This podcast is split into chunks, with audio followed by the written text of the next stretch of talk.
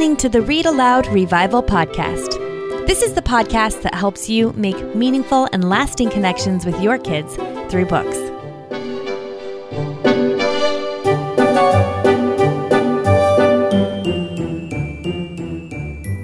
Hello, hello, Sarah McKenzie here. You've got episode 115 of the Read Aloud Revival podcast. Today, I want to give you a tip that is very likely to make you instantly better at reading aloud. In the Read Aloud handbook, Jim Trelease says that this is the number one mistake most all of us make when we're reading aloud. And I've completely noticed it in my own reading. When I hear others read aloud, we all tend to do it. I find myself slipping into it as well. So, what is it? Reading too fast. Here's what Jim Trelease says in the Read Aloud Handbook. The most common mistake in reading aloud, whether the reader is a seven year old or a 40 year old, is reading too fast.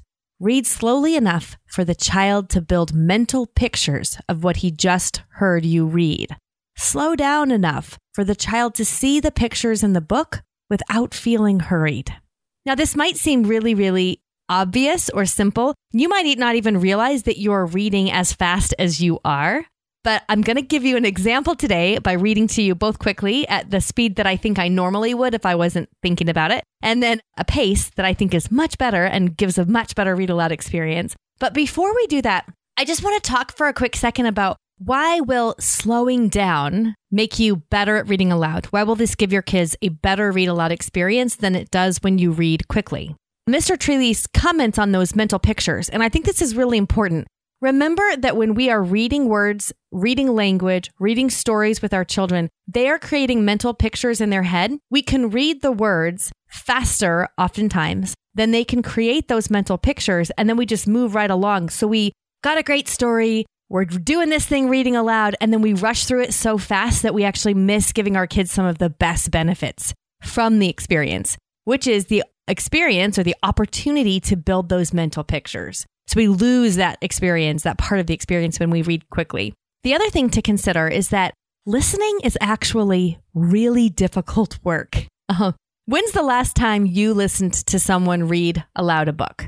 If it's been a while, if you're used to being the one doing the reading aloud and not having others read aloud to you, I would invite you to try listening to an audiobook and or have somebody else read aloud to you a book and you might be surprised to realize that in a lot of ways, listening is the harder job. It goes back to those mental pictures. It goes back to not having the visual anchor of the words right in front of your eyes. And so listening is really difficult. And if it's been a while since you've had to listen and then maybe tell back what you've heard, it's really, really difficult exercise. So when we read quickly, we make that job of listening that is already difficult so much harder than it needs to be.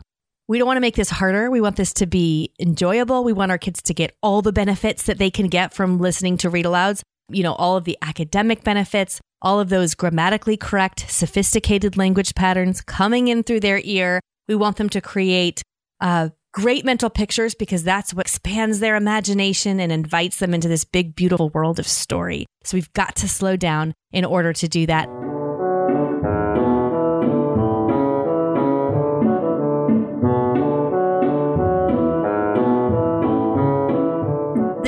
To keep in mind is that there is there's really no room for vocal expression when we read quickly. And you're going to notice this when I sample for you here in a minute. I'm going to read aloud a section of The Lion, the Witch and the Wardrobe by C.S. Lewis. I'm going to read a section of it quickly the way I would if I was just reading it as quickly as I probably want to. And then I'm going to read to read you that same passage slower with more variation in my voice and I think what you'll notice is it when you're doing this, when you purposefully set out to read aloud with your kids and you say, I'm going to slow down and read this slower, there is a lot more room for vocal expression. It's not nearly as difficult as it is. If you are reading quickly, reading aloud quickly, it is extremely difficult to give your kids any kind of vocal expression through your reading.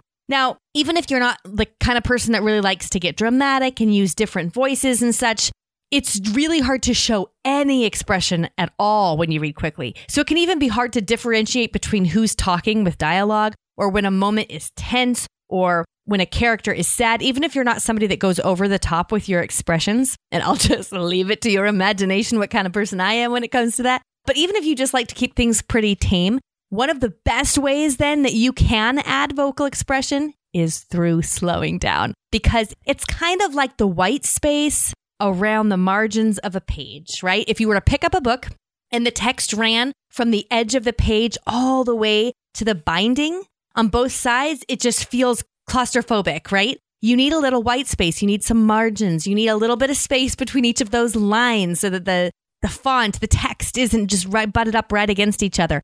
We give our kids that orally when we read aloud slower. Okay. So I've made this impassioned case, right? to help your kids build mental pictures that make their listening experience easier because that's actually difficult work and to give yourself some more room for vocal expression. And I want to give you a sample.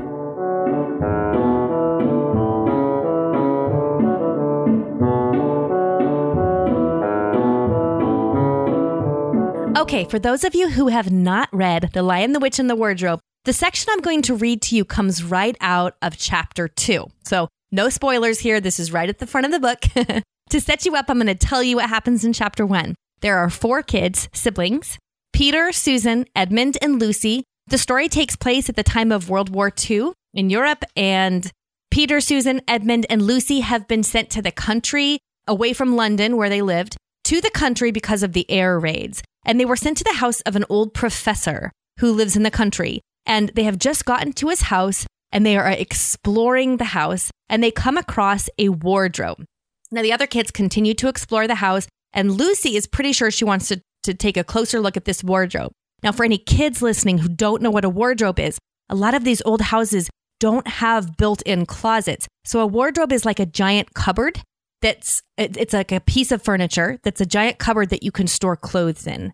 And so Lucy wants to see what is in this wardrobe. So she she opens the wardrobe and she's sort of peeking through and thinking, "Wow, this is just an enormous wardrobe, so big." And she's kind of rubbing her hands against coats and things that are in the wardrobe and finds that out the back of the wardrobe is another world. And there's snow and there's a lamppost and she steps and crunches her way through the snow in this new world. Now, what she finds in the other world is a faun. Okay, so she's in this other world and she's crunching through the snow and she finds a faun who looks like a man, but his legs are shaped like goats and he has goat's hooves instead of feet and he has a tail. And then he also is wearing a, a red woolen muffler around his neck and his skin's a little reddish and she says he has a pleasant face with a short pointed beard and curly hair. So she's very surprised by this creature that she encounters in this world beyond the wardrobe. And here's what happens next. I'm going to read it quickly to you first, and don't get discouraged. This is what our kids hear when we read aloud to them really quickly. Then I'm going to read you the exact same passage more slowly so you can hear for yourself the difference and you can experience what a slower read aloud feels like and how much more rich it feels. So here we go with the fast version, okay? This is the beginning of chapter two What Lucy Found There. Good evening, said Lucy. But the faun was so busy picking up its parcels that at first it did not reply. When it had finished, it made her a little bow. Good evening, good evening, said the faun. Excuse me, I don't want to be inquisitive, but should I be right in thinking that you are the daughter of Eve? My name's Lucy, said she, not quite understanding him. But you are, forgive me, are you what they call a girl? asked the faun. Of course I'm a girl, said Lucy. You are, in fact, human? Of course I'm human, said Lucy, still a little puzzled. To be sure, to be sure, said the faun. How stupid of me, but I've never seen a son of Adam or a daughter of Eve before. I'm delighted, that is to say, and then it stopped as if it had been going to say something it had not intended but had remembered in time. Delighted, delighted, it went on. Allow me to introduce myself. My name is Tumnus. I'm very pleased to meet you, Mr. Tumnus, said Lucy. And may I ask, O daughter of Eve, said Mr. Tumnus, how you have come into Narnia? Narnia? What's that? said Lucy. This is the land of Narnia, said the faun, where we all are now, all that lies between the lamp post and the great castle of Cair Paravel on the eastern sea. And you, you have come from the wild woods of the west? I got through the wardrobe in the spare room, said Lucy. Ah, said Mr. Tumnus in a rather melancholy voice. If only I had worked harder at geography when I was a little faun, I should no doubt know all about those strange countries. It is too late now. But they aren't countries at all, said Lucy, almost laughing. It is only just back there, at least, I'm not sure. It is summer there. Meanwhile, said Mr. Tumnus, it is winter in Narnia, and has been for ever so long, and we shall both catch cold if we stand here talking in the snow. Daughter of Eve from the far land of the spare Oom, where eternal summer reigns around the bright city of Wardrobe, how would it be if you came and had tea with me? Thank you very much, Mr. Tumnus, said Lucy, but I was wondering whether I ought to be getting back. It's only just around the corner, said the faun, and there'll be a roaring fire, and toast, and sardines, and cake. Well, it's very kind of you, said Lucy, but I shan't be able to stay long. If you will take my arm, daughter of Eve, said Mr. Tumnus, I shall be able to hold the umbrella over both of us. That's the way. Now, off we go. And so Lucy found herself walking through the wood, arm in arm with this strange creature as if they had known one another all their lives. Okay, I'm a little breathless. I was trying not to go too over the top, but you can you can see you can still read with some expression when you're reading quickly.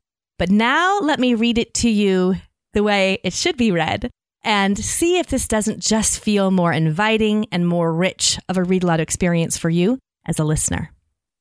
What Lucy found there. Good evening, said Lucy.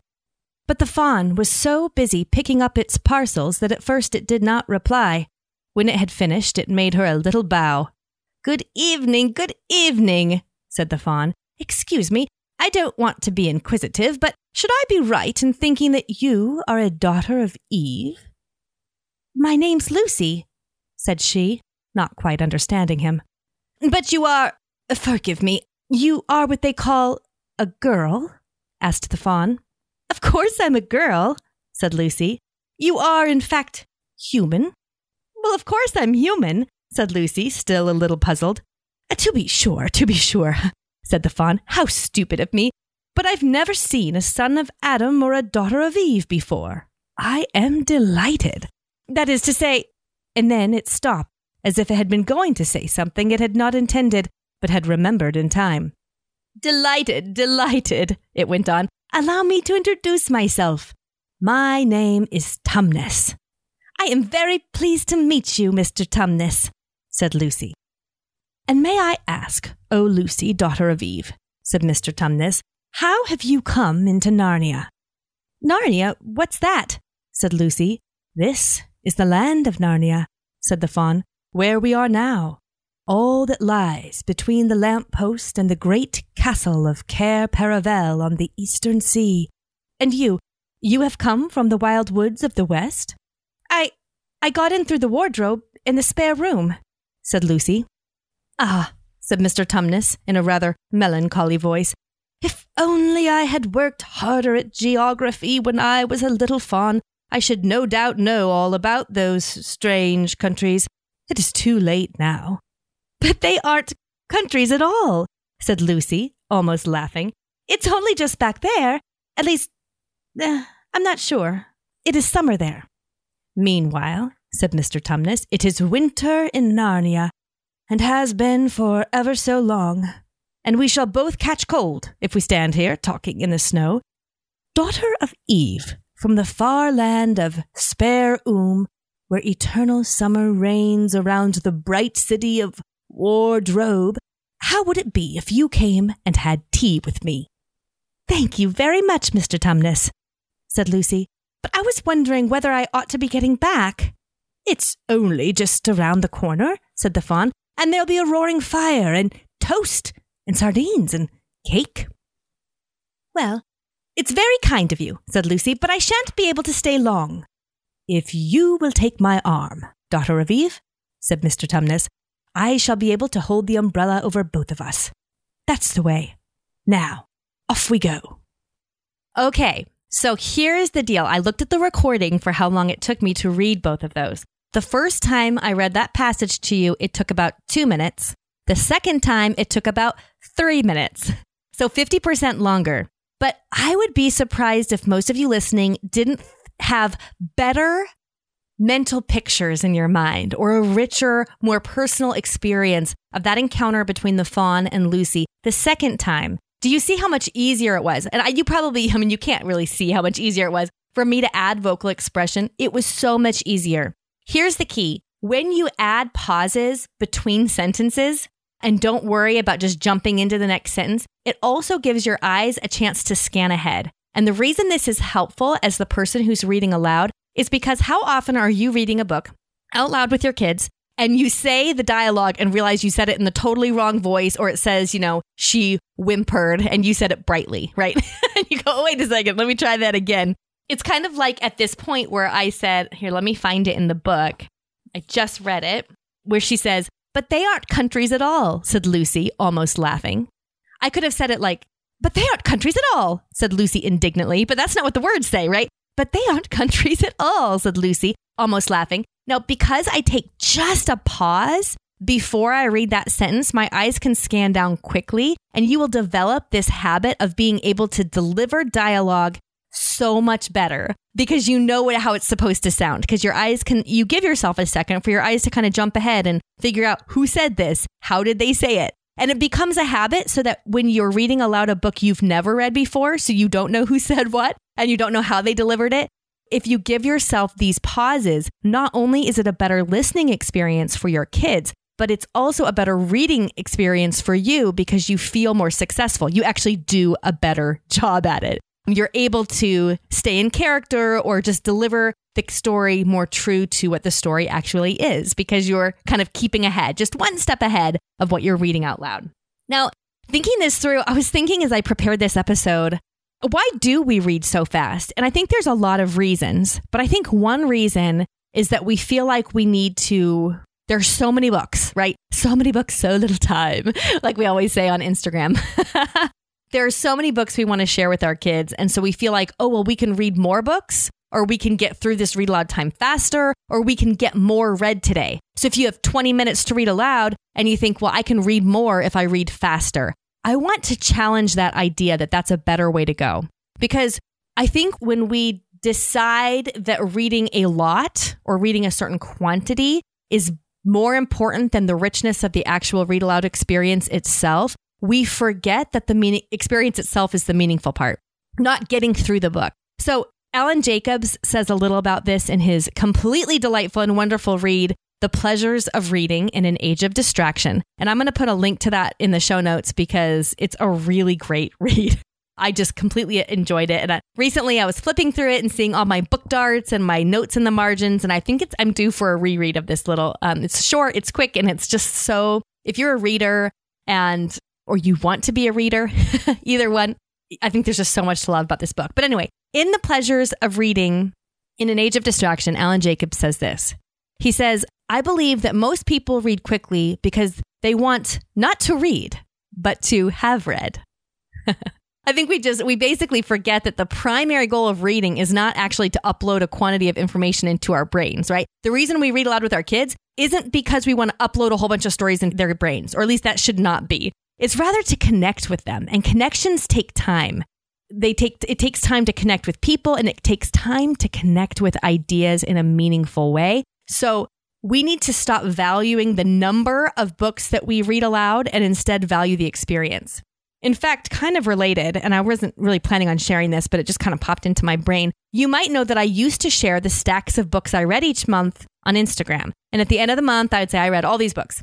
And I would have a stack there. And one of the reasons I stopped doing that and I just kind of quit, a few people asked me, like, where did those go? Why don't you do them anymore? Is because that sort of innately turns into me wanting to beat the, the frequent or the previous month. So, you know, if I read seven books last month, this month I read eight, you start to value getting through a book more than you value the reading experience itself. And so I quit doing that. And I, in fact, I quit numbering the books in my reading journal I used to, you know, count up the number of books I read each year so I could say I've read this number of books this year. I quit doing that too because it just feels like I felt to me like I was innately valuing getting through books more than I was valuing the reading experience itself.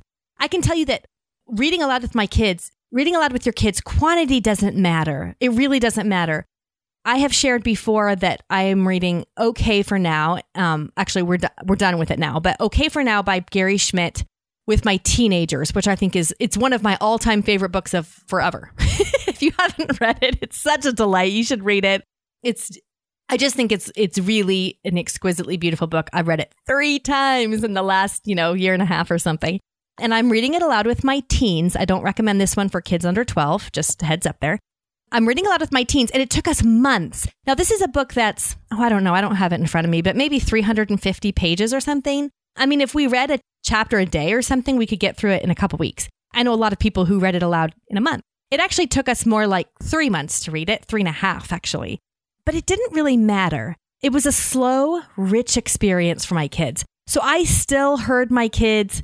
For example, one of the themes in that book, one of the things that happens, I should say, in that book is that a boy learns to draw birds like Audubon, like John James Audubon. And I heard one of my teenagers commenting to a sibling about a bird she saw in the backyard, about the magpie, and about the shape of the feathers. And she was using words she got directly from OK for Now. And then there's this sort of joke in the book about how to drink a really cold Coke. And my kids and I still.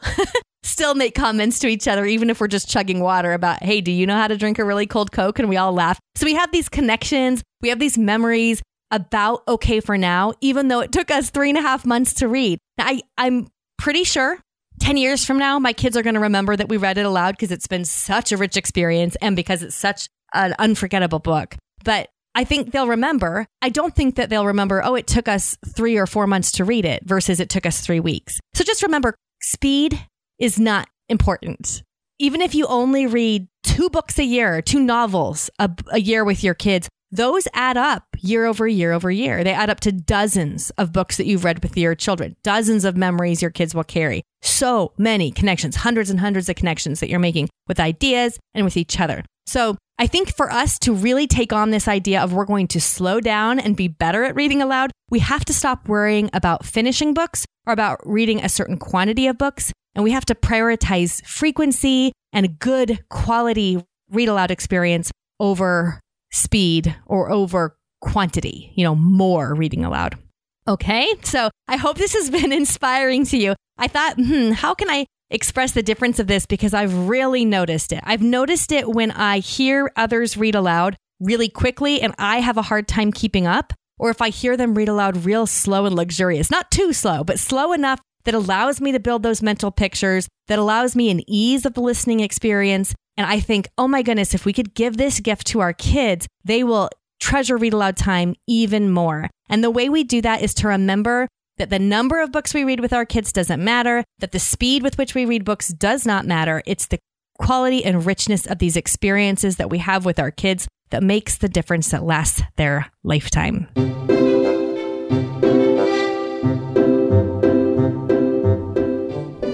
Now it's time for Let the Kids Speak. This is my favorite part of the podcast, where kids tell us about their favorite stories that have been read aloud to them. Name is Noah, and I live in Alaska, and my favorite book is Boxcar Children. How old are you, Noah? Six. My name is Clyde. I am five years old. I'm from Wyoming, and my favorite books are the the All Sides by L. Frank Baum. I like them because they have, they have lots of adventures and they're dangerous. My name is Luke. I'm eight years old. I'm from Cheyenne, Wyoming, and my favorite books are the Burgess Animal Stories because they're full of adventures There's about animals. Hi, my name's Hazel. I'm eight years old. I live in Hawaii. My favorite book is George's Marvelous Medicine. I like it because it's silly. What's your name? David. How old are you, David? B. Three. Where do you live? In Hawaii. In Hawaii. And what's your favorite book? Equator. Richard Scarry's Cars and Trucks and Things That Go? Why do you like it? Yeah, they're very funny. Hello, my name is Miriam. I'm 10 years old. I live in Hawaii. My favorite book is Anne of Green Gables. I like it because Anne is always getting in trouble. Hi, my name is Tyus. I am six years old. I live in Hawaii, and my favorite book is Sit in My Home and Sit in My Goo. I like it because it's so funny. What's your name? My name is Noah. And how old are you? Six years old. And what state do you live in? Illinois. And what is your favorite book? Henry Huggins by Beverly Cleary. And what do you like about Henry Huggins? Anything's always happening to him. He finds a dog and his mom finally lets him lets him keep it. and that he finds fish and that he gets too many jars, some something happens to him. And Beverly Cleary makes other books that I also really like. I know, and I'm four, and I live in Georgia. And what are your favorite books to read aloud? Mercy Watson, And why do you love Mercy Watson? because she likes butter. My name is Noah, and I live in Alabama, and I'm five years old. And my favorite book is My Father's Dragon, and I like it because because it's there. It has a boy saving a dragon.